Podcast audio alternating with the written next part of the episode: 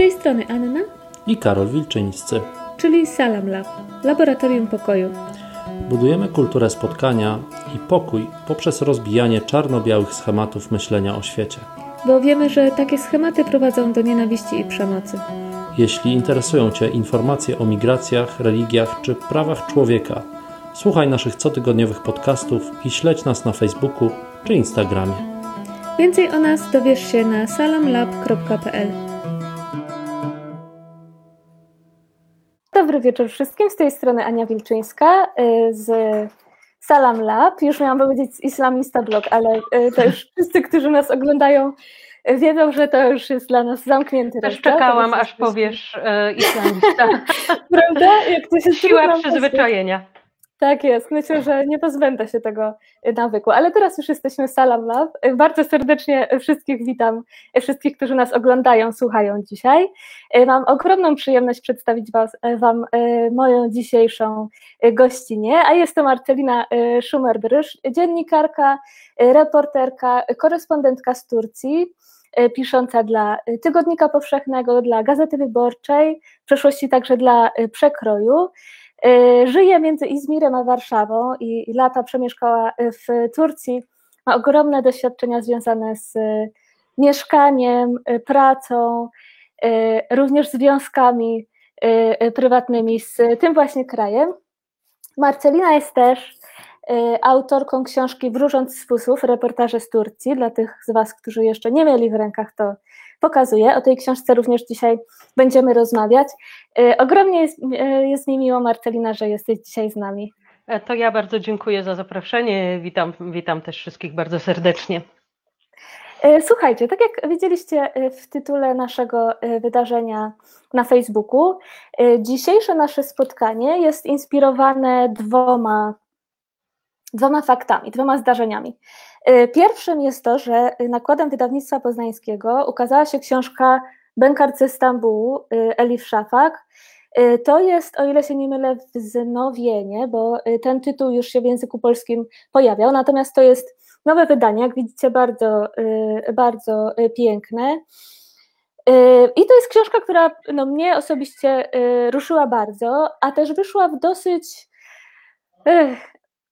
drże, żeby powiedzieć ciekawym, ale tak naprawdę nieciekawym momencie, w którym Turcja wypowiedziała konwencję stambulską. To jest ta druga inspiracja do naszego dzisiejszego spotkania. Jest to też zdarzenie, no, które wiąże się w jakiś sposób właśnie z tą powieścią Elif, Elif Szafak, z Benkartem ze Stambułu. Te właśnie dwa zdarzenia zmotywowały mnie do tego, żeby zaprosić Was do tej rozmowy dzisiaj, żeby zaprosić do tej rozmowy Marcelinę, naszą dzisiejszą ekspertkę od Turcji. Zanim zaczniemy, jak zwykle kilka minut dla tych, którzy chcieliby do nas dołączyć, ale się spóźnią. Ja w tym czasie chciałabym Was bardzo serdecznie zaprosić, żebyście już teraz w komentarzach zostawiali nam pytania do Marceliny, również do mnie, jeżeli coś Was zainteresuje. Mogą to być pytania o Turcję, mogą to być pytania o książkę. No i tak się dobrze złożyło, że ja mam tych egzemplarzy nadmiar, bardzo chętnie się z Wami podzielę, więc umówmy się tak, że dla osób, które nadeślą najciekawsze pytania do Marceliny, do tych osób po prostu od Salam Labu wyślemy książkę. Myślę, że zrobimy warto, to tak, warto. Bardzo warto. Obojętnie, czy czytaliście już, czy nie, zawsze możecie komuś podarować w prezencie, bo to jest dobra książka. Także zostawiajcie nam w komentarzach pytania. Karol, który dzisiaj czuwa nad techniczną stroną naszego spotkania, wszystkie je widzi, czyta, przekazuje nam. No, myślę, że tak to demokratycznie zrobimy, bo ja mam dwa egzemplarze dodatkowe, więc myślę, że ja wybiorę jedno moje ulubione pytanie do Marceliny i Marcelina wybierze jedno ulubione Super. pytanie do siebie i w ten sposób rozsądzimy, do kogo powędrują książki. Także przypominam, czekamy na Wasze pytania, na Wasze komentarze do naszej rozmowy. Wiem, że wśród Was, oglądających, słuchających nas, jest bardzo wiele osób mocno związanych z Turcją. Związanych i przez swoich partnerów, partnerki. Jest też kilka osób, które w Turcji mieszkają. Także proszę, odezwijcie się, weźcie udział w naszej dyskusji, bo również jesteście osobami, które no, mogą się podzielić swoim doświadczeniem. No i koniecznie napiszcie nam w komentarzach, czy już czytaliście Benkarta ze Stambułu, czy zamierzacie. Pewnie czytaliście też jakieś inne książki Elif Szafak. Ja mam ze sobą jeszcze jedną, o której dzisiaj będziemy rozmawiać, ale to za chwilę.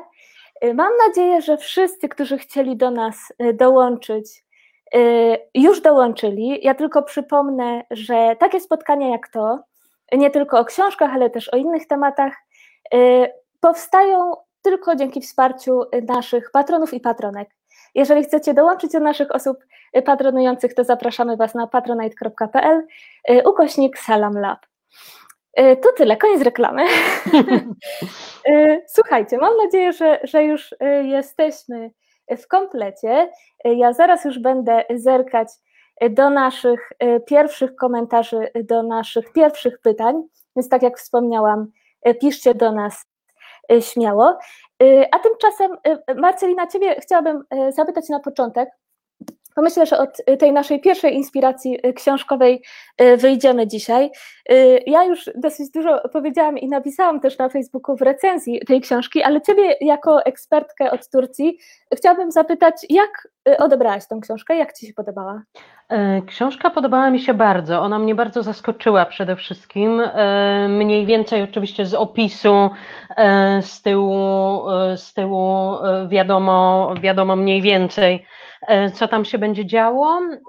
I prawdę powiedziawszy, spodziewałam się jakiejś nieprawdopodobnie mocnej, nieprawdopodobnie smętnej historii, bo wiadomo, no, rzeź Ormian i, i, i tutaj te relacje turecko-ormiańskie po, pod tym kątem, no one nie są łatwe, wręcz przeciwnie. A dlatego, dlatego spodziewałam się czegoś naprawdę bardzo ciężkiego, dlatego ta książka mnie zaskoczyła. Ona mnie zaskoczyła, ponieważ mm, to jest tak, że jak to wyjaśnić? Ja myślałam, E, że tak jak mówię, myślałam, że tu, że tu wszystko będzie bardzo, bardzo ciężko podane, że to wszystko będzie bardzo, bardzo smutne. E, tymczasem ona o ciężkich, o trudnych rzeczach, o trudnych doświadczeniach e, i, i, i ormiańskich, i ormiańsko-tureckich relacji, i relacji w tureckiej rodzinie, i przemocy wobec, wobec kobiet, mówi w jakiś taki sposób, e, gdzieś to wszystko jest tak e, literacko po prostu dobrze podane, e, że to się czyta i człowiek nie czuje się jakoś dramatycznie obciążony. Druga, druga, druga sprawa dotycząca tej książki dla mnie to fakt, że to jest naprawdę Turcja w pigułce.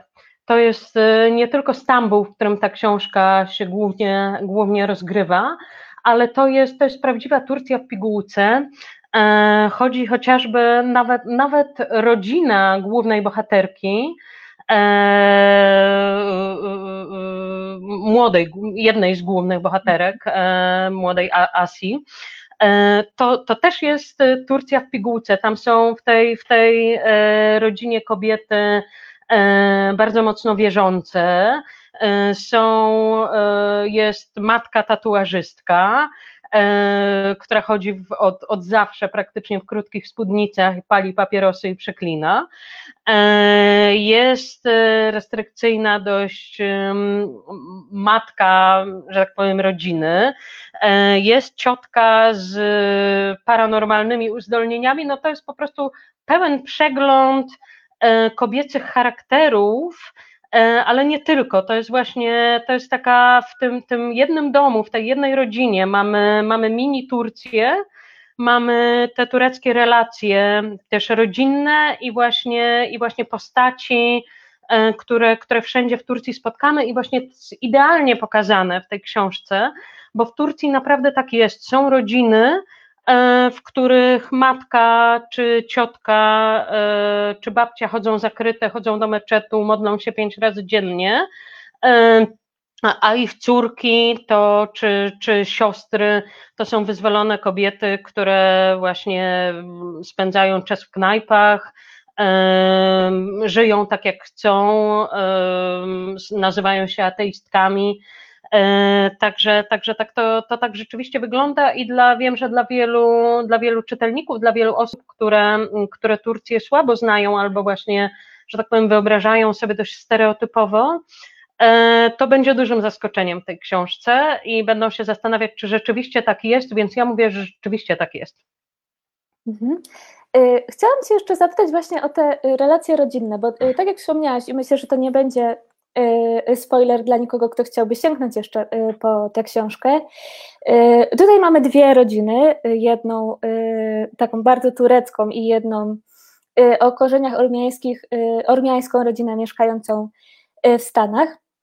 Wspomniałeś, że ta pierwsza turecka jest bardzo turecka, y, no ale tak jak bardzo szybko się dowiadujemy y, w toku akcji, to jest rodzina złożona właściwie wyłącznie z kobiet. kobiet.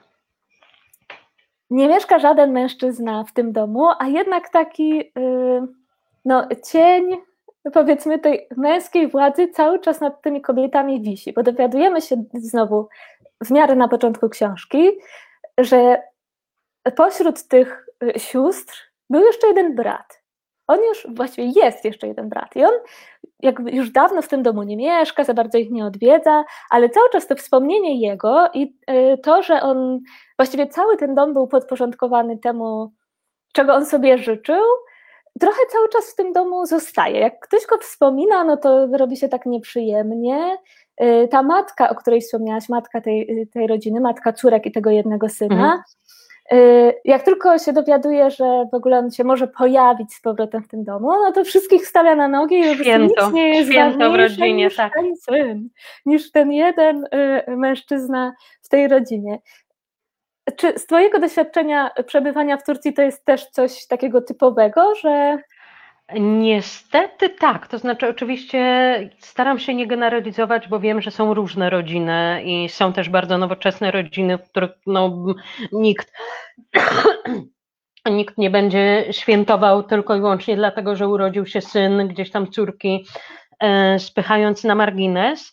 E, natomiast często w Turcji można, można się z tym spotkać, że, że, że po prostu e, syn to jest największe błogosławieństwo to jest takie paszątko e, czy, czy sułtaniątko e, małe i tak jest traktowane od dzieciństwa, tak jak, tak jak właśnie tutaj jest w rodzinie, w rodzinie, o której wspomniałaś, w rodzinie głównej bohaterki, czy właściwie głównych bohaterek, bo, bo tutaj też trudno jednoznacznie wskazać, która postać kobieca e, jest, jest na, naj, najważniejsza. One się w odpowiednich momentach na, na ten pierwszy plan e, wysuwają. E, I tak to, tak to rzeczywiście niestety często wygląda. E, ja nie, nie, wiem do końca skąd to się wzięło, czy to są takie pozostałości gdzieś osmańskich czasów, kiedy, kiedy to po prostu jak, jak się sułtanowi rodził syn, no to z, z pałacu Topkapy siedem razy strzelały armaty, a jak rodziła się córka, to tylko trzy.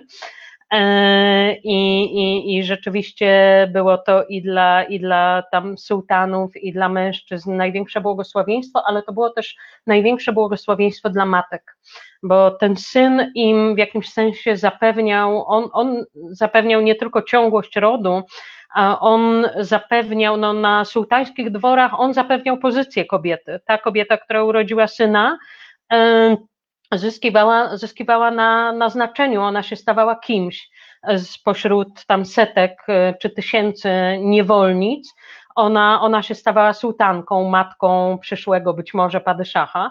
E, no i się chyba jakoś e, ogólnie rzecz biorąc udzieliło udzieliło, udzieliło mm, tureckim rodzinom w ogóle tego, tego typu podejście. Przepraszam, pokowidowy kaszy. ale ja mam, ja mam taki przykład e, bardzo współczesny z rodziny, z rodziny mojego eksmęża, bo to, to nie jest tajemnicą. Ci, którzy czytali moją książkę, wiedzą, wiedzą, że ja miałam, żyłam w tureckiej rodzinie. E, I zupełnie nie obgadując i nie, nie mając nic złego na myśli, bardziej, bardziej żeby, żeby pokazać e, tę specyfikę, o, o, opisałam kilka spraw w mojej książce. E, I ja byłam świadkiem takiej sytuacji, kiedy moja eksteściowa e, skarżyła się sąsiadce, że jej córka e, nie gotuje sama w domu, tylko zamawia jedzenie z restauracji, jak mają przyjść goście, i nie sprząta sama domu swojego 150-metrowego, co jest, podkreślam, w Turcji standardem. Tam mieszkania są bardzo duże, więc ona tego mieszkania sama nie sprząta, tylko woła sobie raz w tygodniu panią do sprzątania. E, I dlaczego to był problem dla matki? Bo co sobie pomyśli jej mąż?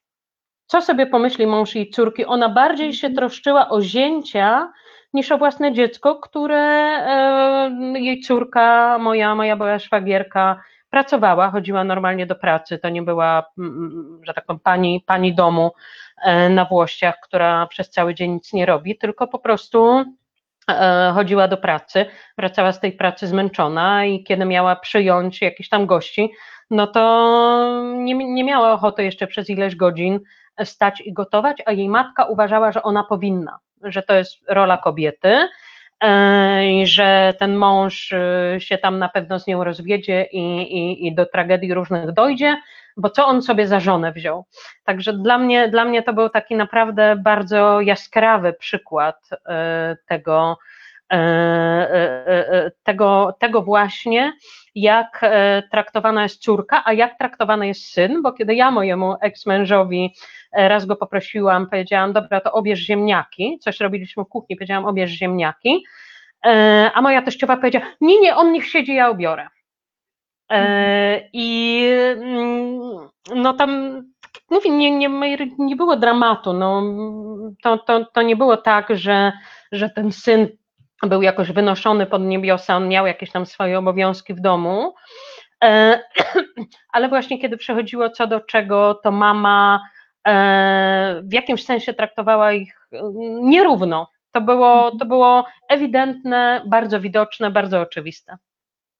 I myślisz, że to jest jakiś taki wzorzec kulturowy, który się też w innych tureckich rodzinach y, utrwalił?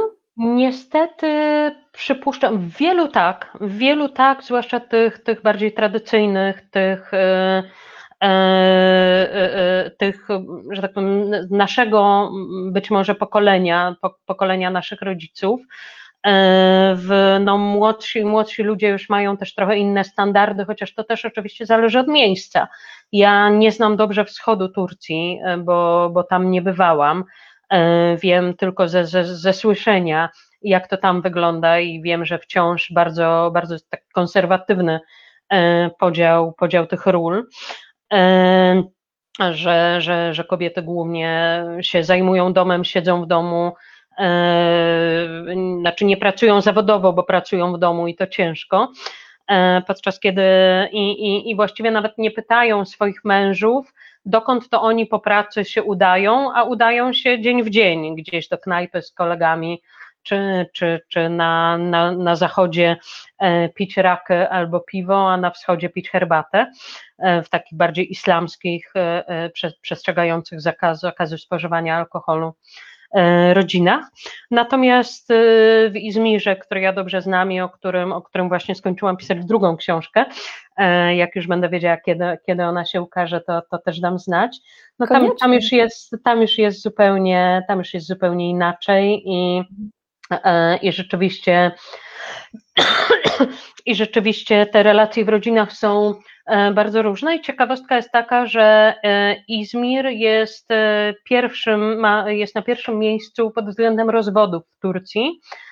Bardzo dużo młodych małżeństw się rozwodzi i główną przyczyną tych rozwodów jest właśnie takie nie, nie z, badań, z badań to wynika, takie niedopasowanie potrzeb, bo mężczyźni wciąż, że tak powiem, oczekują, że będą mieli żony takie, jak mieli mamy, czy jak, jak mamy oczekiwały od córek, że będą podawać tę herbatę przysłowiową i, i obsługiwać wszystkich w domu i same to robiły.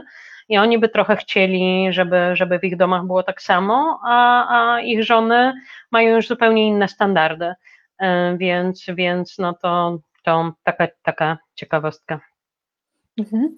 E, tak jak wspomniałaś, no ten, ten wzorzec być może e, dotyczy większości rodzin tradycyjnych. No jeżeli mhm. chodzi o tę książkową rodzinę, tutaj nie ma wątpliwości, że to jest bardziej, mimo tego takiego rozrzutu i takiej dużej różnicy między tymi mhm. siostrami w domu, pojawia się taki fragment, gdzie Szafak y, opisuje wielki portret Atatürka, który w tym domu wisi. Więc no, dla mnie to była taka wskazówka, że to jest taka rodzina właśnie bardzo przywiązana do tradycji. Nie wiem, czy to jest słuszna obserwacja, czy raczej to jest dosyć popularne. Nie do końca, to znaczy ten Atatürk jest w Turcji w ogóle bardzo, bardzo popularny. E, wśród konserwatystów znacznie mniej, więc mnie właściwie ten e, portret Atatürka w domu, tu właściwie nie ma za dużo mowy o tym, czy mama jest jakoś bardzo religijna i modląca mhm. się, ta e, najstarsza ma, matka tych wszystkich, tych wszystkich córek. E, ale, ale właśnie ten, też zwróciłam uwagę na ten portret Ataturka, bo to dla mnie też był taki sygnał, że to jest to, o czym mówiłam na początku, Turcja w pigułce, gdzie jest i siostra z dywanikiem modlitewnym, która się modli pięć razy dziennie i babcia, która potrafi lać ołów, e, co jest no, takim też tradycyjnym sposobem odpędzania złych duchów czy, e, czy jakichś złych rzeczy, które, które mogą, mogą nas spotkać. Już teraz coraz rzadziej, ale, ale jeszcze, jeszcze można, można to gdzieś w Turcji się z tym spotkać. I tu nagle ten portret Ataturka bo jedna z sióstr, nauczycielka, jest właśnie taką republikanką z krwi i kości e, i, i uczy właśnie o tej historii najnowszej Turcji, a historia najnowsza Turcji to jest po prostu Atatürk, więc, e, więc, więc tak to e, więc tak to wygląda. Czyli moja interpretacja nie była tak do końca. Nie do końca, nie do końca. Nie do końca. Wręcz w bardzo konserwatywnych e, to oczywiście też nie ma, nie ma reguły, bo, bo, bo na partię republikańską, czy partię Ataturka, czy Ataturka szanują e, również, e, i o tym będzie w mojej nowej książce, również kobiety w hijabach, czy mhm. te bardziej, bardziej konserwatywne. E, ale, no, ale już e, tacy gorliwi wyznawcy AKP rządzącej w tej chwili, e, no to nie, no, nie są do końca fanami. To jest też trochę tak, że to pewnie do tego jeszcze dojdziemy, a jeśli nie, to tylko wspomnę, że właśnie zarządów AKP bardzo dużo lekcji o Ataturku, bardzo dużo godzin lekcyjnych, które do tej pory były poświęcone mhm. Ataturkowi, z programu wypadło, z podstawy programowej. Te, te podstawy programowe pozmieniano tak, że, że dużo więcej jest o Imperium Osmańskim, e, co było wcześniej z kolei traktowane dość po macoszemu. E, także, także tak, to, tak to wygląda. E, tak, żeby jeszcze podsumować e, ten temat e, kobiet i właśnie patriarchatu w tej książce, no tutaj ostatecznie ta sytuacja tego takiego ducha nieobecnego mężczyzny w tym domu no, doprowadza do, do tragedii. Tutaj nie będę więcej spoilować ci, którzy czytali już książkę, wiedzą y, o czym mówię, ale też chciałam Was y, uprzedzić, że jeżeli ktoś jest bardzo wrażliwy na, y, na, na przemoc, no to tutaj tak ostrożnie.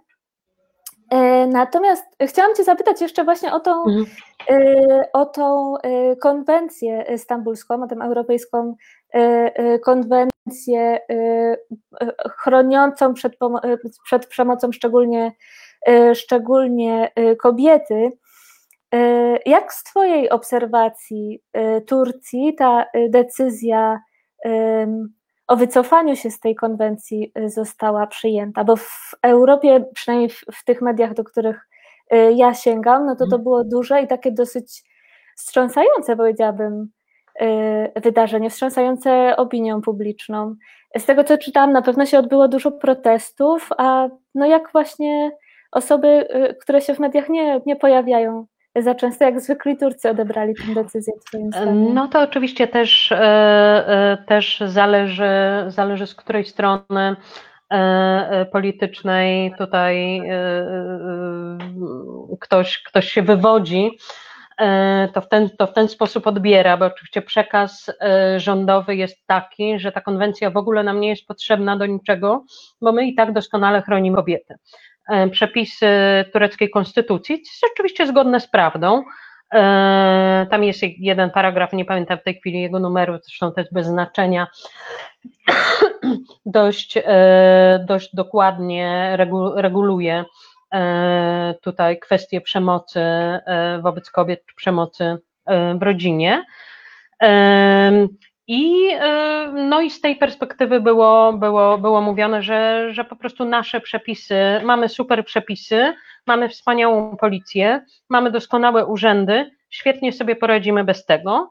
A argumentem przeciwko konwencji, wykorzystywanym od miesięcy, bo to nie jest sprawa, sprawa chwili, E, tam te rozmowy dość zaskakujące w ogóle, dlatego że to Erdoğan podpisał e, konwencję 10 lat temu. Mhm. Wtedy już rządziło AKP. Turcja podpisała, e, tak przyłączyła się tutaj jako pierwsza i przez lata było to podnoszone jako argument, kiedy chodziło do kolejnych, kiedy, kiedy liczba zabójstw kobiet w Turcji rosła galopująco, bo po prostu e, o ile pamiętam, pamiętam jak dziś, bo pisałam w 2017 roku e, o tym artykuł do Tygodnika Powszechnego, wtedy to było 290 e, kobiet w ciągu roku. Straciło mhm. życie z rąk mężczyzn, najczęściej partnerów, byłych mężów, mężów, typowa po prostu przemoc domowa, albo taka zemsta e, już, e, już po jakimś rozstaniu. E, a w tej chwili to jest ponad 400. Więc mamy cztery tak naprawdę lata i wzrost, jestem kiepska w liczbę, ale, ale no te, te, te, to, to pokazuje skalę problemu i za każdym razem, kiedy, kiedy obrończynie praw kobiet, e, rozmaite fundacje, przedstawicielki różnych fundacji o tym mówiły, e, tylekroć słyszały, że Turcja jako pierwsza podpisała konwencję. Więc to był mhm. zawsze taki argument, że zobaczcie, ma, my pierwsi podpisaliśmy konwencję, my tutaj dbamy. To, to miał być argument, który zamk, tak jakby rozwiąże wszystkie problemy i nagle dobrowolnie się e, e, na własne życzenie e, tego, tego argumentu mm, pozbawiamy sami. Oczywiście nie, nie, nie będzie dla nikogo pewnie zaskoczeniem, jak powiem, że głównym argumentem przeciwko konwencji było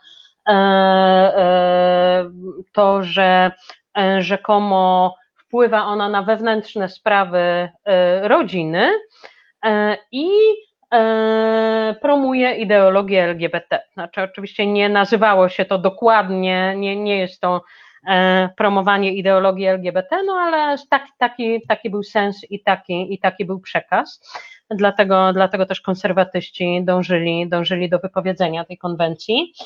E, I teraz ja się sama zastanawiałam nad tym, czy jest to wypowiedzenie przez Erdoana wojny kobietom już, już na dobre. Mhm E, w Turcji, mm, bo przecież to też nie jest, nie jest pierwszy raz e, Turczynki muszą się mierzyć z różnymi, z różnymi e, sprawami, polityką. Często się wyrywały hasła takie jak, że kobiety nie powinny wychodzić same do, z domu wieczorem, kobiety nie powinny się śmiać w knajpach, to chyba z 2014 roku słynna wypowiedź, wypowiedź jakiegoś polityka AKP, po której Turczynki E, zrobił taki protest, e, one są dobre w protesty, e, na Twitterze i na Facebooku zaczęły umieszczać swoje roześmiane zdjęcia z knajp, więc one po prostu zalały media społecznościowe w Turcji.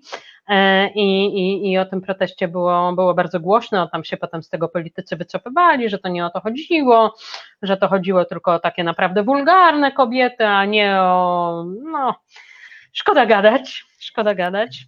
Tak, ale, ale od badaczki z Izmiru, z Izmirskiego Uniwersytetu Ekonomicznego, dr Itir Bagdadi, ja usłyszałam, że, że ta moja, moja analiza jest błędna, że rozwiązanie tak jakby z jej, z jej perspektywy i jej koleżanek wygląda to zupełnie inaczej, a mianowicie no w Turcji nie dzieje się teraz za dobrze. Ekonomia naprawdę, no COVID szaleje, E, ekonomia, waluta, wartość waluty leci na łeb na szyję, e, problemy, problemy się mnożą.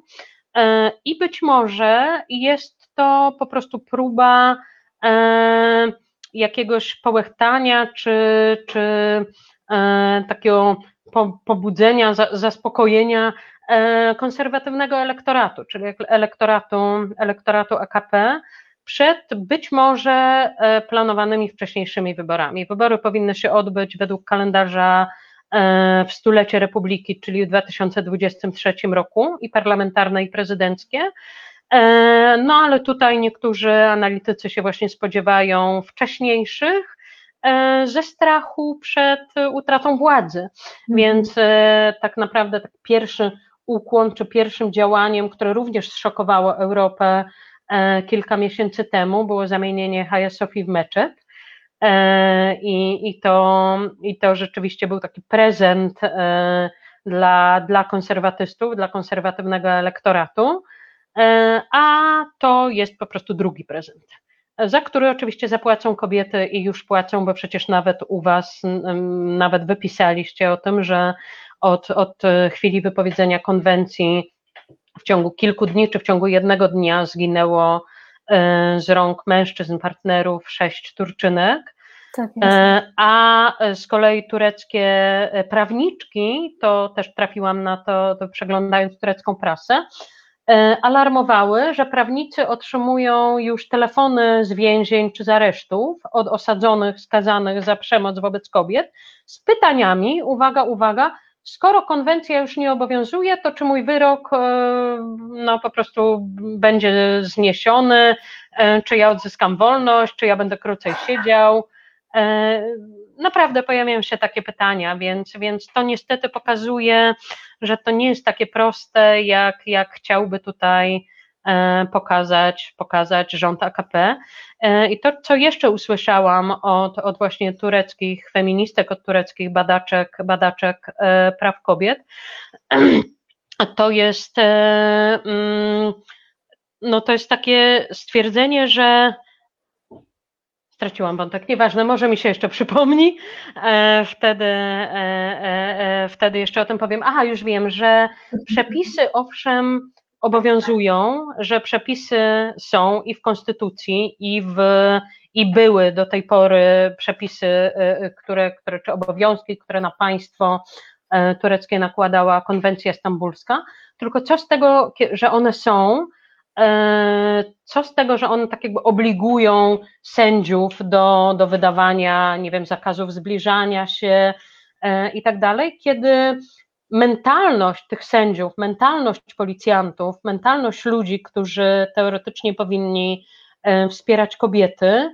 mhm. wciąż gdzieś tkwi w tym patriarchacie, w tym patriarchalnym e, świecie i oni bardziej żałują często podczas rozpraw sądowych tego kata, który, bo gdzie on będzie biedaczek mieszkał, niż ofiarę i że to jest większy problem niż to, czy my mamy konwencję, czy my mamy e, przepisy w Konstytucji, czy jakieś inne e, zapisy regulujące prawa kobiet, bo co z tego, że one są, kiedy nie są respektowane i, i, że, i żeby były respektowane, potrzebna jest jakaś głęboka e, zmiana w wychowaniu ludzi, w tym, co ludzie mają w głowie po prostu. Mhm. No, absolutnie wstrząsające jest dla mnie to, co opowiadasz. Mamy też bardzo y, dużo już y, pytań i komentarzy również w tym temacie, za które już Wam bardzo dziękuję i nadsyłajcie więcej, czekamy na nie bardzo. Myślę, że odpowiedziałaś właśnie na pytanie Beaty, która pisze, że Turcja jest bardzo spolaryzowana, według mnie bardziej niż Polska, i pytała także właśnie, czy możemy ufać w zapewnienia, że konstytucja turecka nadal chroni Y, prawa kobiet. i właśnie czy, czy powinno się ufać zapewnienia polityków, że te prawa dalej będą chronione. Myślę, że właśnie odpowiedziałaś na to pytanie. Bardzo Ci dziękujemy, Beata. Inga tutaj skomentowała a propos naszego wątku o tym, jak traktowani są chłopcy w Turcji moja szwagierka karmi 15-letniego 15 wnuka łyżeczką, kiedy on gra na telefonie. Dziękuję bardzo. To jest niewiarygodne. Yy, prawda? Yy, tutaj jeszcze mamy pytanie ciekawe od Magdaleny a propos Elik Szafak, do której zaraz wrócimy, yy, ale mamy też pytanie od Wojtka właśnie jeszcze w kwestii Y, kobiet. Y, zszokowało mnie, kiedy moja znajoma Turczynka powiedziała mi, że w Turcji do niedawna kobiety w chustach miały problem z nauką na uniwersytetach. Tak. Dlaczego tak było? Jak to wygląda dzisiaj? E, to jest, y, to jest właśnie, to, to pokazuje, że, że zawsze są dwie strony, bo e, z perspektywy polskiej czy z perspektywy europejskiej najczęściej się mówi, że Turcja się islamizuje, że E, że tam się dzieje bardzo źle, że to się robi po prostu jakiś religijny kalifat. Ale, ale jest też druga strona tego medalu. Znaczy w Turcji przez lata, odkąd, odkąd rządy, odkąd obalono sułtanat, odkąd prezydentem republiki, odkąd Ataturk stworzył republikę w 1923 roku, czy Ataturk wiedział, wyszedł z takiego założenia e, i o tym w książce, to krótko pokażę książkę, o której chciałam wspomnieć, bo e, to jest, to jest biografia, e, biografia Ataturka i tutaj właśnie bardzo dużo na ten temat można przeczytać, jak, ta, jak powstała republika i co się działo w tej republice. Znaczy istotą tej republiki było to, żeby uczynić państwo świeckim. I Ataturk e, po prostu zrobił wszystko i użył bardzo brutalnych, że tak powiem, środków, e, żeby, żeby to zrobić, bo e, nakazami rozmaitymi to wszystko ustalił i rzeczywiście kobiety w, kobietom, znaczy nigdy nie, nie, zakaza, nigdy nie zakazano kobietom noszenia hijabów, tego nikt nie zrobił, chociaż taki przepis był w parlamencie właśnie chyba w 1925 roku, w tureckim parlamencie znalazł się taki przepis, ale nawet Ataturk e, tego po prostu wiedział, że tego nie przepchnie w jakimś mhm. sensie, że nawet bohater, jakim był zwycięzca, no podziwiany e, przez wszystkich ojciec Turków, e, wiedział, że, że to po prostu wywoła, może wywołać potężne zamieszki i potężne kłopoty. E, ale że tak powiem, sprawę przez lata e, próbowano załatwić inaczej, e, a mianowicie broniąc kobietom w chustach studiowania na państwowych uniwersytetach, broniąc im dostępu do stanowisk urzędniczych. Jeśli prawniczka chciała, prawniczka z konserwatywnej rodziny E, chciała orzekać, chciała być, być sędzią, e, nie mogła tego robić w huście, musiała, e, musiała hijab, zrezygnować z hijabu. I wszelkie przejawy takie, że tak powiem, widzialne religijności były jak najbardziej tępione. Więc, więc tak się działo przez lata. I, i, i tak naprawdę E, dopiero, e, dopiero e, Erdoğan, konser, konserwatyści, którzy doszli do władzy 2002 roku, czy rządzą już naprawdę no, prawie 20 lat, oni, oni to zmienili. Zmieniali to bardzo powoli. To jest też ciekawe i warto to wiedzieć, że zanim Erdoğan doszedł do władzy, tworząc swoją partię, która właśnie od 20 lat rządzi, e, e, e, przeprowadzono największy w historii Turcji sondaż wśród, wśród Turków, czego im najbardziej brakuje w kraju i czego się najbardziej boją i czego się, by się spodziewali, gdyby, gdyby rządzili nimi konserwatyści. Więc Turcy powiedzieli, że najbardziej potrzebują E, Sprawiedliwości i Rozwoju, w związku z czym partia e, została nazwana Partią Sprawiedliwości e, i Rozwoju. a jeśli chodzi o obawy z nią związane, to powiedzieli, że obawiają się, że Erdoğan po prostu wszystkie kobiety ubierze hijaby, zamknie w domach i, i po prostu właśnie zrobi Republikę Islamską. W związku z tym przez pierwsze lata, przez pierwsze kadencje Erdoğan kompletnie się tym nie zajmował. Zajął się gospodarką, zajął się e, różnymi sprawami, naprawdę rozwojem e, e, Turcji, ale nie tym.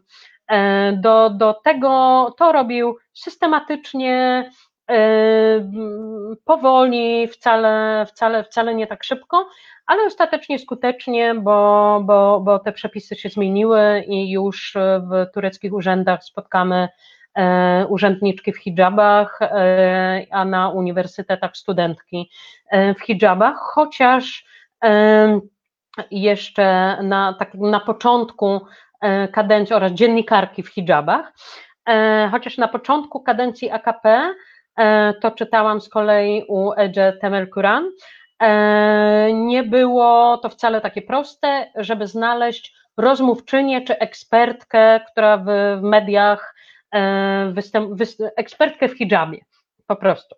Czy, mhm. czy pracowniczkę uniwersytetu, e, czy, czy jakąś badaczkę, czy, czy, czy kogoś e, w hijabie, kto miałby coś sensownego do powiedzenia. Ciekawe, ciekawa bardzo sytuacja. Dzięki serdeczne za, za tę odpowiedź. Ja miałam jeszcze kilka pytań do Ciebie, ale jest tak dużo pytań bardzo ciekawych w komentarzach, że odpuszczam. Bardzo bym chciała, żeby właśnie Wasze pytania naszych oglądających, słuchających wybrzmiały dzisiaj, a jest ich dużo, więc będziemy się uwijać, żeby jak najwięcej zadać. Mamy dwa pytania dosyć podobne, bo mamy pytanie od Magdy i mamy pytanie od Kuby. Jak polityczne represje wobec autorów i autorek wpływają na ogólną kondycję literatury tureckiej? Czy poza, poza kilkoma osobami które tak jak Szafak otwarcie poruszały kontrowersyjne tematy, musiały wyemigrować, czy reszta uprawia autocenzurę, jak sobie radzą. A y, Magda pytała, co dokładnie Szafak groziło y, w związku z wydaniem właśnie tej książki, o której dzisiaj y, rozmawiamy, w związku z wydaniem Benkarta ze Stambułu.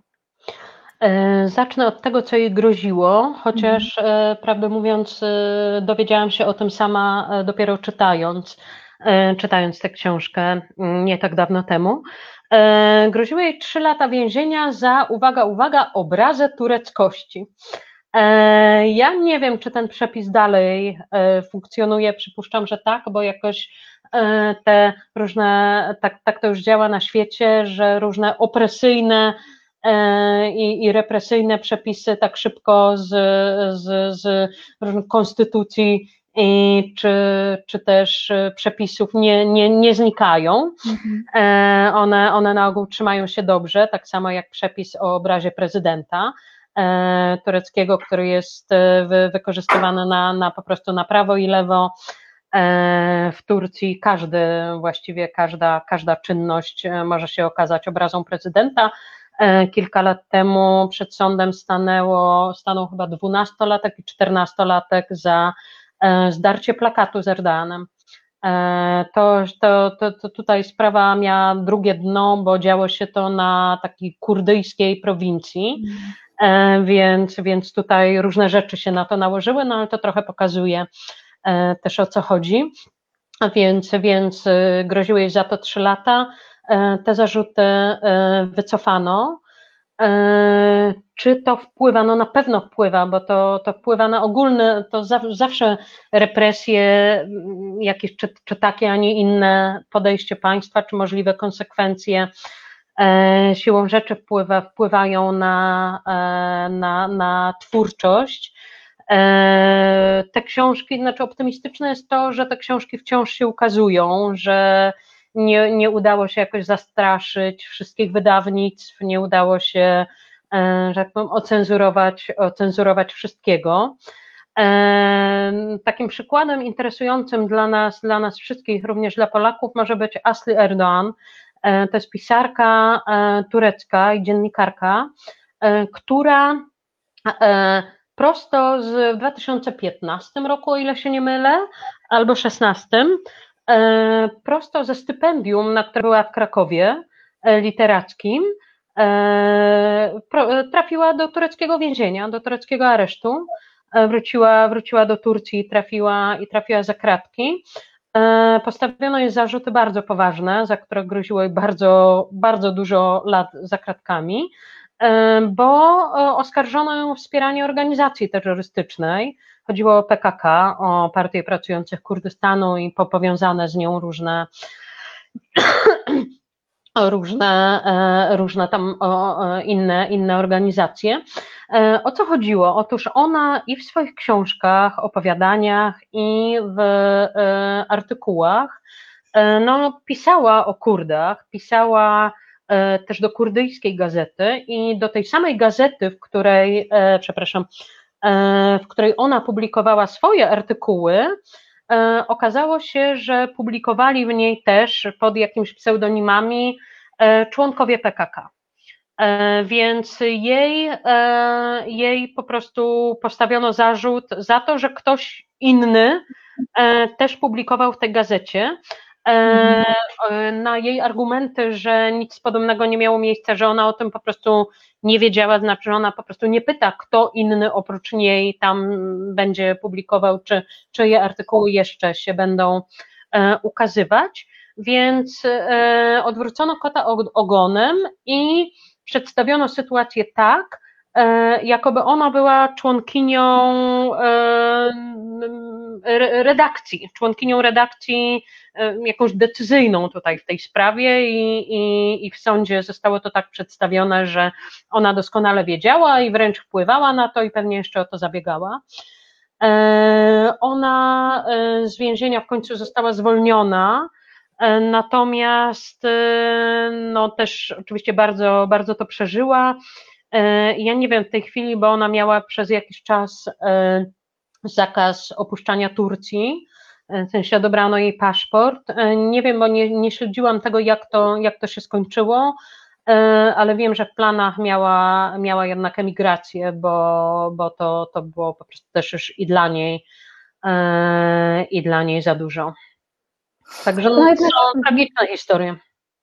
I jednak tych nazwisk y, pisarzy, pisarek, które, którzy opuszczają y, y, Turcję, no, słychać o nich coraz więcej. Asia Erdogan, o której wspomniałaś, przebywała w Krakowie na stypendium w ramach sieci miast schronienia. To się dosyć szerokim echem odbiła ta informacja, że właśnie zaraz po jej pobycie tutaj w Polsce, w Krakowie trafiła do aresztu. No właśnie również Szafak e, jest w Wielkiej Brytanii. Ece Demer Kuler, o której wspomniałaś, jak widzicie, nie znam tureckiego, będę strasznie kaleczyć te nazwiska, e, również już jest poza Turcją. Więc no, tak jak mówię, niestety coraz, coraz więcej jest tych nazwisk, nie mówiąc już o, o dziennikarzach. Mamy pytanie od Krzysztofa, y, naszego patrona. Y, pozdrawiam cię serdecznie, Krzysiu. Krzysztof pisze, tak się zastanawiam, czy gdyby Unia śmielej i odważniej wciągała Turcję w orbitę swoich wpływów, to czy mielibyśmy dzisiaj może trochę lepszą sytuację w Turcji, zarówno jeżeli chodzi o prawa kobiet, dziennikarzy, jak i w kwestii radzenia sobie z uchodźcami, migrantami? Szczerze mówiąc, nie jestem pewna. E, trudno mi na to pytanie odpowiedzieć. Ja nie jestem politologiem i, i też nie, nie interesowałam się jakoś aż tak bardzo e, tą e, turecko-unijną, e, trudną i bolesną, e, i bolesną relacją. E, to jest trochę tak w tej chwili, że, że przecież kiedy właśnie Erdoğan doszedł do władzy, relacje między Turcją a a Unią były, były całkiem dobre. E, te kolejno w Turcji jedno po drugim wdrażano takie unijne jakieś dyrektywy, które miały, miały jej pozwolić e, w konsekwencji stać się e, krajem kandydującym, członkiem i, i, i, i tak dalej. I, I to jest trochę tak, i między innymi ta, to jest paradoks, że islamizacja kraju była w jakimś sensie możliwa dzięki przepisom unijnym, mówiącym o no, równym trakt, o, o, o równym o poszanowaniu religii, wyznania, wolności wyznania i tak dalej. Więc, więc te przepisy zostały, zostały przez, przez konserwatystów tureckich, że tak powiem, wy, wykorzystane bardzo mocno E, do, do, do tak jakby swoich celów i z mojej perspektywy to trochę tak wygląda, że, e, że Erdoğan, e, chociaż o dziwo, z badań, ze statystyk wynika, że Turcy wciąż by chcieli, większość Turków wciąż chciałaby przystąpić do Unii Europejskiej, chociaż pytani o to najczęściej, najczęściej coś tam na tę Unię psioczą. E, trudno się im też dziwić, bo, bo no prawdą jest, że są w tym przedsionku unijnym od wielu lat e, i wciąż, wciąż są jakieś problemy e, z tym, z tym związane, ale że, że to jest trochę tak, że rządzący Turcją wykorzystu, wykorzystują te przepisy, które jest im wygodnie wykorzystać, a resztę gdzieś tam traktują po macoszemu, więc ja nie wiem też za bardzo, co więcej Turcja, e, Turcja mogłaby zrobić. E, natomiast tutaj e, jest też drugi problem, o którym miałyśmy rozmawiać i który jest mhm. bardzo mocno poruszony właśnie w tarcie ze Stambułu, czyli kwestia ormiańska. Jak wiemy, wiele państw unijnych, chyba i Niemcy, i, i Francja przyjęły, i ich parlamenty tam się zajmowały, nawet parlamenty zajmowały się kwestią tego, czy doszło do ludobójstwa, czy nie, e, i stwierdziły, że doszło. I, i zdaje się, że we Francji e, za zaprzeczanie temu są nawet kary finansowe. Więc, więc tutaj właśnie może, może nie jest to takie oczywiste, że problem ormiański również no, jest tą solą wokół jakoś stoi na przeszkodzie poprawie turecko-unijnych e, unijnych e, e, relacji. Mhm. Niedawno też ukazała się w mediach informacja, że Joe Biden, prezydent Stanów Zjednoczonych, ma oficjalnie uznać właśnie wszystkie zdarzenia z 1915 roku za ludobójstwo właśnie na, na Ormianach i tutaj znowu chyba dosyć duże poruszenie to wywołało, bo też Erdogan zdaje się e, odpowiadał właśnie na, na tę sytuację. No, Joe Biden nie jest, że tak powiem, ulubieńcem Turków, mm -hmm. e, zwłaszcza, zwłaszcza tych konserwatywnych. On jest zdecydowanie bardziej, zdecydowanie bardziej odpowiadał im styl E, rządzenia Trumpa i chyba lepiej go rozumieli, bo, bo jednak analogie między Erdoganem a Trumpem były też e, widoczne gołym okiem. Mhm. Niewiarygodne, ale, ale tak było. Tutaj w naszej e, sekcji komentarzy też rozwija się w kilku właściwie wątkach dyskusja na temat tego, czy sytuacja polityczna w Turcji nie jest aby zbyt podobna do tego, co mamy w Polsce. Kornelia pisze, co do zdarcia plakatu Erdoana, o którym wspomniałaś. Obecnie w Polsce postawiono zarzuty trzem nastolatkom za zdarcie plakaty, plakatów e, z prezydentem e, nam urzędującym w Polsce aktualnie. No to po prostu witamy w domu. Ja już e, dawno zauważyłam, że tak naprawdę kiedy, kiedy piszę jakieś artykuły newsowe o, o sytuacji w Turcji, E, wystarczyłoby zamienić nazwiska polityków i nazwę kraju, e, a mielibyśmy, e, a mielibyśmy po prostu no, mm, bardzo, bardzo trudno byłoby powiedzieć o, o, o, o trudno byłoby się zorientować, że to, że to nie o Polsce. A z drugiej strony mamy, mamy głosy takie jak głos Beaty, która nawołuje, żeby, żeby nie porównywać, bo jednak tu są E, duże e, różnice. Także fajnie, że o tym rozmawiacie e, w komentarzach. Myślę, że, że to jest ważna kwestia. Wspomniałaś, Marcelina, jeszcze o jednym bardzo ważnym wątku, o którym jest też właśnie w powieści Szafak, o tym wątku relacji ormiańsko-tureckich. I tutaj jest też bardzo dużo Waszych pytań na ten temat. Pozwólcie, że wyłowię chociaż jedno. Y, może pytanie Katarzyny. Mieszkałam półtora roku w Azerbejdżanie.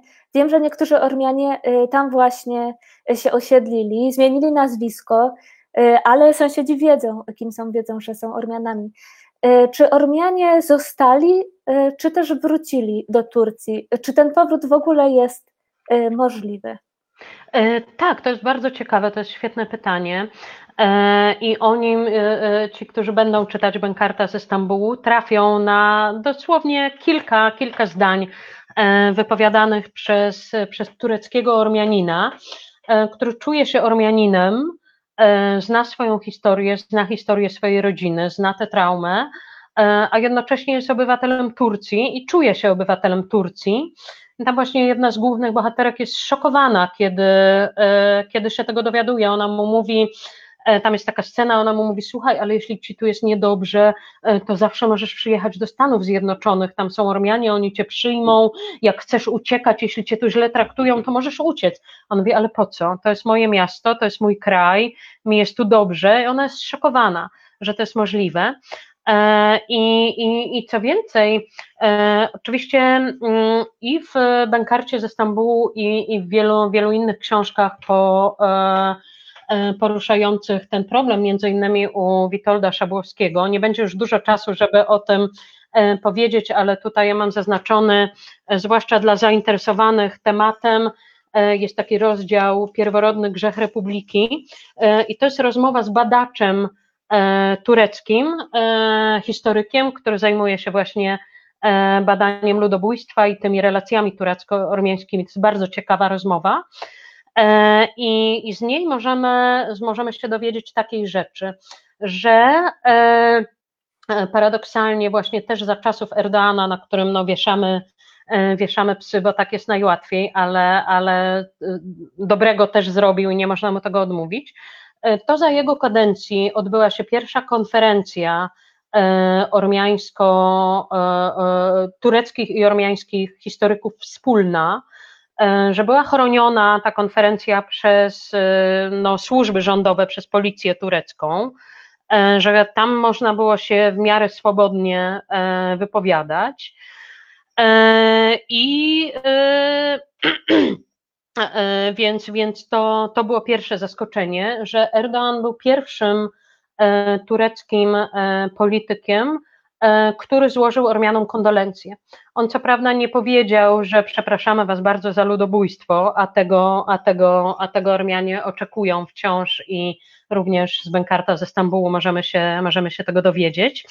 E, tego nie usłyszeli, ale, ale i tak potężny krok został wykonany, bo e, no Erdoğan powiedział, że nazwał to dokładnie, o ile pamiętam, niehumanitarną konsekwencją wojny, i wojny e, i że e, bardzo jest mu przykro z powodu, że tak powiem, ormiańskiej straty i że ma nadzieję, że e, no to, to jest taka, takie tureckie sformułowanie, że po prostu ziemia będzie im rajem, ziemia, w której są pogrzeba, spoczęli, że, że, że trafili do raju, więc no to był E, to był naprawdę, to było szokujące dla wielu Turków, to było no, szokujące dla wielu Ormian, który, którzy chcieli to, to usłyszeć, ale nie spodziewali się, że to kiedykolwiek usłyszą, ale bardziej szokujące to było dla Turków, e, z których wielu e, wciąż nie za bardzo wie, o co z tymi Ormianami chodziło.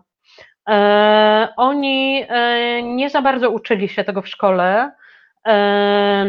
Jeśli coś o tym słyszeli, to E, bardziej w takiej w kontekście takim, co też nie jest niezgodne z prawdą, że e, Ormianie chcieli się, taka uproszczona, uproszczona lekcja historii, że e, imperium się rozpadało, Ormianie chcieli ugrać swoje i oderwać prowincje anatolijskie tam na wschodzie, w których większość stanowili prawie 90% E, mieszkańców i utworzyć e, i, i oddzielić się od Turcji, że nawet ormiański patriarchat e, w Stambule o to zabiegał gdzieś tam w kręgach, kręgach rządowych, że zaczęły się, zaczęły się napaści, bojówki, że powstały ormiańskie bojówki i zaczęły napaści na Turcy, na Turków, więc Turcy musieli się bronić. No i to jest e, taka, tutaj też właśnie w tej książce pada, pada, pada takie, o, mamy gościa, o, jeszcze uciekł. Cześć kochanie, cześć kochanie, idź do tatusia, dobrze? Idź do tatusia, kotku. No nic, dobra, może, może, Pozdrawiamy może serdecznie. pójdzie, może sobie pójdzie, a my, a my rozmawiajmy dalej. E, Że właśnie, że, że e, taka, taka konkluzja, że Turcy musieli się bronić, jak do ciebie strzelają, no to też strzelasz. E, I że to nie było żadne ludobójstwo, tylko wysiedlenie, i, i no po prostu te, że tak powiem, standardowe argumenty, ale w jakimś sensie trudno mieć do Turków pretensje o to, bo i, i, i to też możemy przeczytać zainteresowani tematem. Tutaj więcej jest o Ataturku w tej książce Jerzego Łątki, e, ale, ale jest też jeden rozdział, który bardzo skrótowo, ale bardzo dobrze wyjaśnia e, to, co się wydarzyło w 1915 roku, jak do tego doszło e, i jak to przebiegało. Także no, są to też te dość drastyczne e, e, e, drastyczne, drastyczne sceny, ale, ale warto, warto do tej książki, e, warto do tej książki zajrzeć. Dzięki Ci serdecznie za tą odpowiedź. Ja y, obiecałam też, że dzisiaj y, zajrzymy do innych y, książek o Turcji, więc na chwilę zostawiamy Benkarta, którego polecamy. Tutaj ze strony Marceliny już się pojawił właśnie ten Jerzy Łądka i książka Atatürk. Pojawił się też Witold Szabłowski. W komentarzach też widzę, pytacie, jak porównanie Benkarta do e, innej książki Elif Szafak, e, wydanej po polsku niedawno również przez wydawnictwo poznańskie, 10 minut 38 sekund. Ja tak e, szybciutko tylko powiem, czerwona lepsza. mi, się, mi się zdecydowanie bardziej podobała, chociaż e, 10 minut 38 sekund chyba była nominowana do Bookera, o ile się nie mylę, i tak mam wrażenie większą sławę trochę zdobyła na świecie. Natomiast jeżeli ktoś jest bardzo wrażliwy na sceny przemocy, zwłaszcza wobec kobiet, to to będzie dla niego trudna y, lektura. Natomiast dosyć podobny temat y, właśnie się w tej książce y, również przewija. To jest również powieść. Polecam przeczytać w tandemie, jeżeli ktoś ma taką ochotę i też taką siłę, no bo przypominam, że, że przynajmniej dla mnie ta była no, taka obciążająca, więc to Wam chciałam polecić. Y, Marcelino, czy jeszcze masz coś ze swojej strony do polecenia, y, do przeczytania o Turcji? Ja mam do polecenia o Turcji, już patrzę. E, patrzę. E, oczywiście kolejna mocna pozycja. E, honor albo, albo śmierć. Często, e, często gęsto e, słyszymy pytania e, o, o zabójstwa honorowe, do których niestety w Turcji wciąż dochodzi.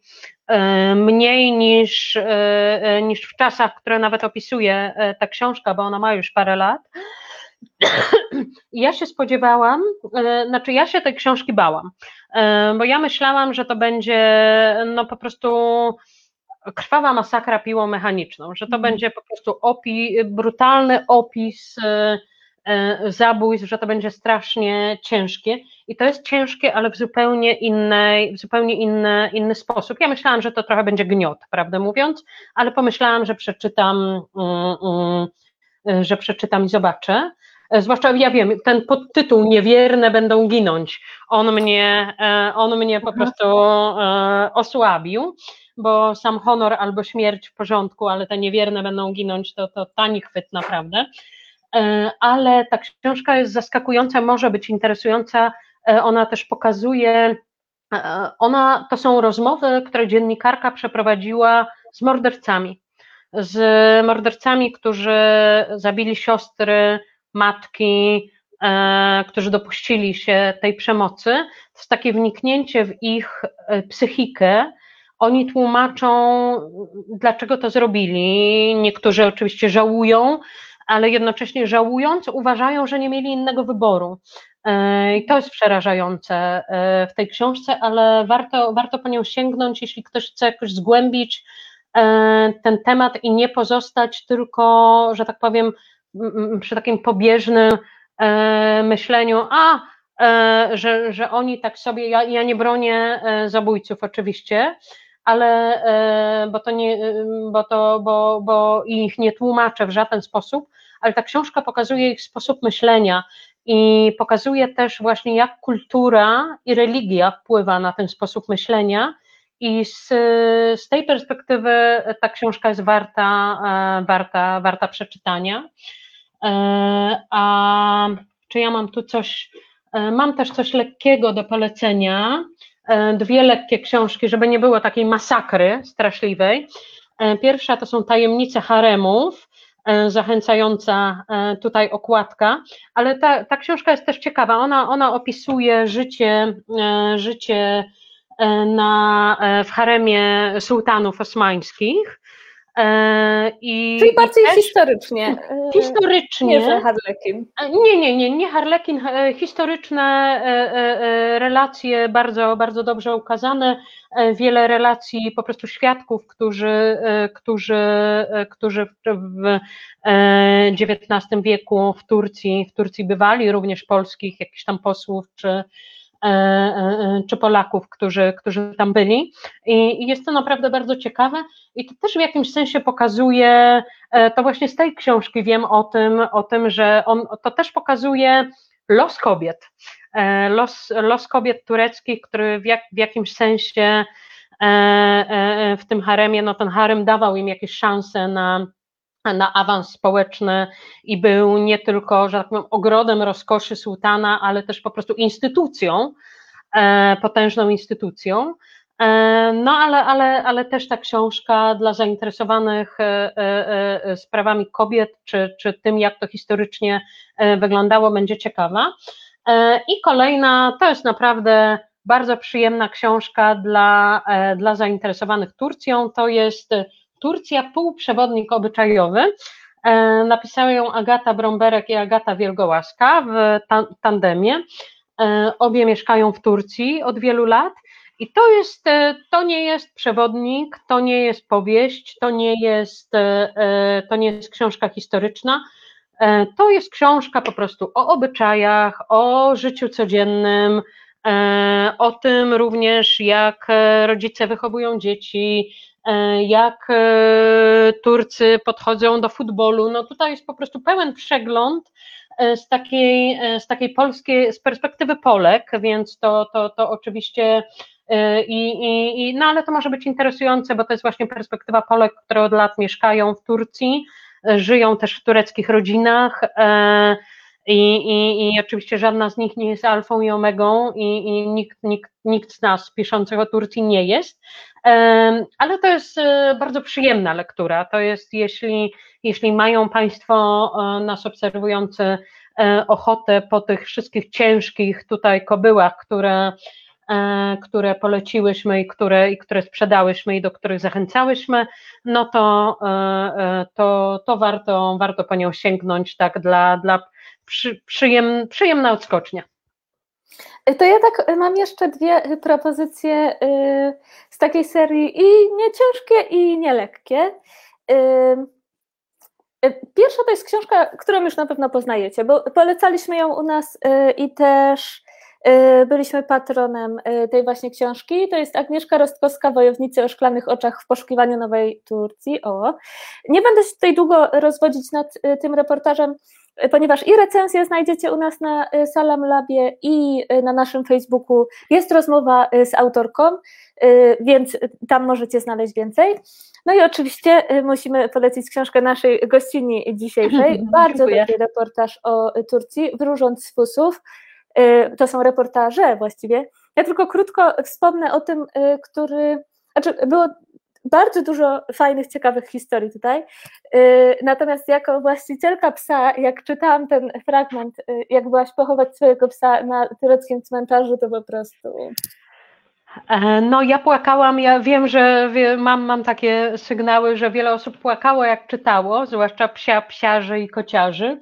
E, a ja płakałam, jak pisałam. E, także to jest, to się może wydawać banalny rozdział o, o, o psach, a był jednym z najbardziej takich osobistych, przynajmniej, przynajmniej krótko i, e, i również najbardziej takich pięknych momentów, które przeżyłam w Turcji, bo tylko szybko, szybko powiem, że, że, że kiedy umarł mój, mój pies, nie wiedzieliśmy, co, co zrobić, no bo ile gdzieś w Polsce są cmentarze dla psów, a od biedy oczywiście jest zakaz, ale gdzieś tam na jakichś działkach wiem, że mm, ludzie, ludzie, ludzie zakupują zwierzęta.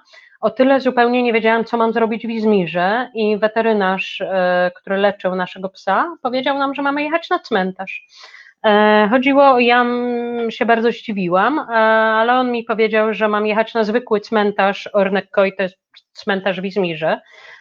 Myśmy tam pojechali i zostaliśmy przyjęci praktycznie z otwartymi ramionami. Znaczy, ja byłam przerażona tym, co ja powiem tym ludziom, że oni mnie przecież wyśmieją, wyrzucą i, i postukają się w głowę, jak ja przyjdę i powiem, że, że mam martwego psa w samochodzie. E, a oni mnie posadzili przy stoliczku, dali herbaty, wysłuchali, powiedzieli: Aha, aha, rozumiem, dobrze. E, pan zarządca cmentarza zawołał, zawołał swoich pracowników, zapakowali psa na taczkę, pochowali pod murami cmentarza. E, I jeszcze nie chcieli za to, nie chcieli za to ani grosza. Więc, y, więc no to było, mm, to naprawdę jest oczywiście wiadomo, że, że jest też masa dramatycznych historii też koło Macieju, ci, którzy, y, którzy śledzą turecką prasę, no zawsze gdzieś tam nich znajdą, że ktoś zakatował szczeniaka, ktoś psu obciął uszy, to się zdarza, to się zdarza wszędzie. E, ale wiem, że dla wielu czytelników e, było szokujące to, że w kraju muzułmańskim, w kraju, w którym większość wyznaje islam, e, można tak dobrze traktować, potraktować psa, można tak dobrze traktować zwierzęta, że miasto je szczepi, że ludzie je dokarmiają, że ludzie się nie troszczą, zwłaszcza jeśli chodzi o psy, no bo koty to tam jeszcze pół biedy, ale, ale te rzekomo, rzekomo nieczyste psy. To był bardzo y, ciekawy reportaż i też do y, różnych ciekawych wniosków y, doprowadził. Także jeszcze raz bardzo polecam Marceliny książkę. To jest Wróżąc sposób reportaży z Turcji. No i czekamy na kolejną, której wspomniałaś. E, już skończona, już wysłana, już wysłana do wydawnictwa. Czekam, teraz prace redakcyjne trwają. E, jeszcze, jeszcze nie wiem, kiedy się ukaże. Powiem tylko, że to jest książka o Izmirze. E, w którym, w którym ja spędziłam najwięcej czasu e, i który jest naprawdę fascynującym miastem, bo to jest miasto, w którym e, do 1923 roku większość stanowili wcale nie muzułmanie. Znaczy Turcy byli mniejszością w tym, w tym mieście. Mieszkali w nim Brytyjczycy, Francuzi, Włosi. To było bodaj najbardziej takie multikulti miasto tureckie. E, wcale wbrew pozorom nie Stambuł i, i, i bogatsze od Stambułu. Znaczy port e, jako port handlowy, e, ono tam sobie świetnie radziło. No i ja opisałam i współczesność tego miasta, i, i, i, i historię. I, i, I rzeczywiście tą książkę mi się świetnie pisało, bo, bo, bo no, no tutaj pandemia, siedzę w Polsce i, i, i, że tak powiem, całą moją tęsknotę za Izmirem, moim ukochanym, w nią, w nią wlałam, więc mam nadzieję, że też się będzie, będzie ją dobrze czytać Państwu. E, a, a siadłam do niej dlatego, że uznałam, że książek o Stambule jest multum. Znaczy, Stambuł znają wszyscy, Stambuł się pojawia wszędzie, e, a jeśli chodzi o Izmir, e, no to mnie pytano, gdzie to jest. Nie, nie kojarząc, że to w ogóle jest jakieś miejsce E, w Turcji, a jest to naprawdę wyjątkowe miasto, o którym też e, któryś z tureckich, któryś z unijnych polityków, taka anegdota krąży e, w Izmirze, Izmirczycy są z niej dumni, któryś z, uni, z unijnych polityków powiedział, że gdyby mógł do Unii przyjąć tylko Izmir, bez reszty Turcji, to by brał w ciemno. Więc, więc no to też mm, mm, pokazuje, pokazuje specyfikę mm, tego miasta i ja to starałam się w książce oddać. No to super, to czekamy i w takim razie to będzie świetna okazja, żeby Cię zaprosić tutaj do nas. No mam nadzieję, będzie mi bardzo miło, będzie mi bardzo miło, bo wcale mi się nie chce kończyć naszej rozmowy, a to chyba że tak powiem, pora się zbliża niełaganie. Pora. No to słuchaj, jesteśmy umówione na kolejną rozmowę. Y, w takim razie, jak już Twoja książka wyjdzie, będziemy bardzo czekać. No i jeszcze mam, y, zanim skończymy, dwie sprawy. Pierwsza jest taka, że mamy tu jeszcze multum y, pytań i komentarzy. No, oczywiście czas mamy ograniczony, więc wszystkich jak zwykle się nie udało zadać, ale jeżeli Marcelina znajdziesz kiedyś czas i ochotę, to zapraszam Cię, żebyś przejrzała tam sekcję komentarzy pod naszą transmisją. Może zechcesz jeszcze na niektóre przynajmniej odpowiedzieć. O, największą przyjemnością. Byłoby fantastycznie, bo mamy bardzo duże tutaj naprawdę e, ciekawych pytań. No najwyraźniej musimy e, częściej o Turcji rozmawiać. Dajcie nam znać, czy e, chcielibyście częściej w takich rozmowach uczestniczyć. A zanim skończymy jeszcze, no to został nam konkurs do rozstrzygnięcia. Czy masz jakieś pytanie, które zadałam Ci dzisiaj, a które chciałabyś nagrodzić książką? Tak, pytanie o, znaczy wszystkie mi się bardzo podobały i za wszystkie bardzo dziękuję. E, pytanie o pisarzy, o to, o to jak reżim e, wpływa na, e, na literaturę turecką. Ja nie umiałam na nie Aha. bardzo dobrze odpowiedzieć, wolałabym odpowiedzieć na nie lepiej, ale to jest trochę tak, jak mówiłyśmy, zanim, zanim zaczęłyśmy transmisję, że ja w codziennym życiu takim tureckim nie za bardzo miałam czas na literaturę turecką. E, więc dopiero teraz na, na, nadrabiam zaległości związane z, e, e, i, i, i znaczy, czy do, do, do pisania moich książek potrzebowałam literatury naukowej i, i na niej się skupiałam, a, a, a, a gdzieś te powieści były w kąt odstawione i czekały na swoją kolej, ta kolej nastała. E, na szczęście, więc, więc może następnym razem będę umiała lepiej odpowiedzieć na to pytanie, e, ale jakoś wyjątkowo mi zapadło w pamięć, także, e, także z mojej strony to. No to świetnie, to mamy pierwszego zwycięzcę, to jest Kuba. Zapytanie, jak polityczne represje wobec autorów, autorek wpływają na ogólną kondycję literatury tureckiej. Kuba, sprawdź jeszcze dzisiaj, proszę Cię, skrzynkę swoich wiadomości na Facebooku, tam znajdziesz wiadomość od nas, odezwiemy się żeby wysłać na Twój adres książkę, a ja bym chciała przyznać drugą Katarzynie. Za komentarz mieszkałam półtorej roku w Azerbejdżanie yy, i tam też jakby Ormianie yy, żyli tak, i czy oni mhm. zostali, czy, czy wrócili. Yy, to jest nagroda ode mnie. Również Kasiu, proszę Cię, zerknij dzisiaj do swoich wiadomości na Facebooku, odezwę się, żeby zapytać o adres do wysyłki.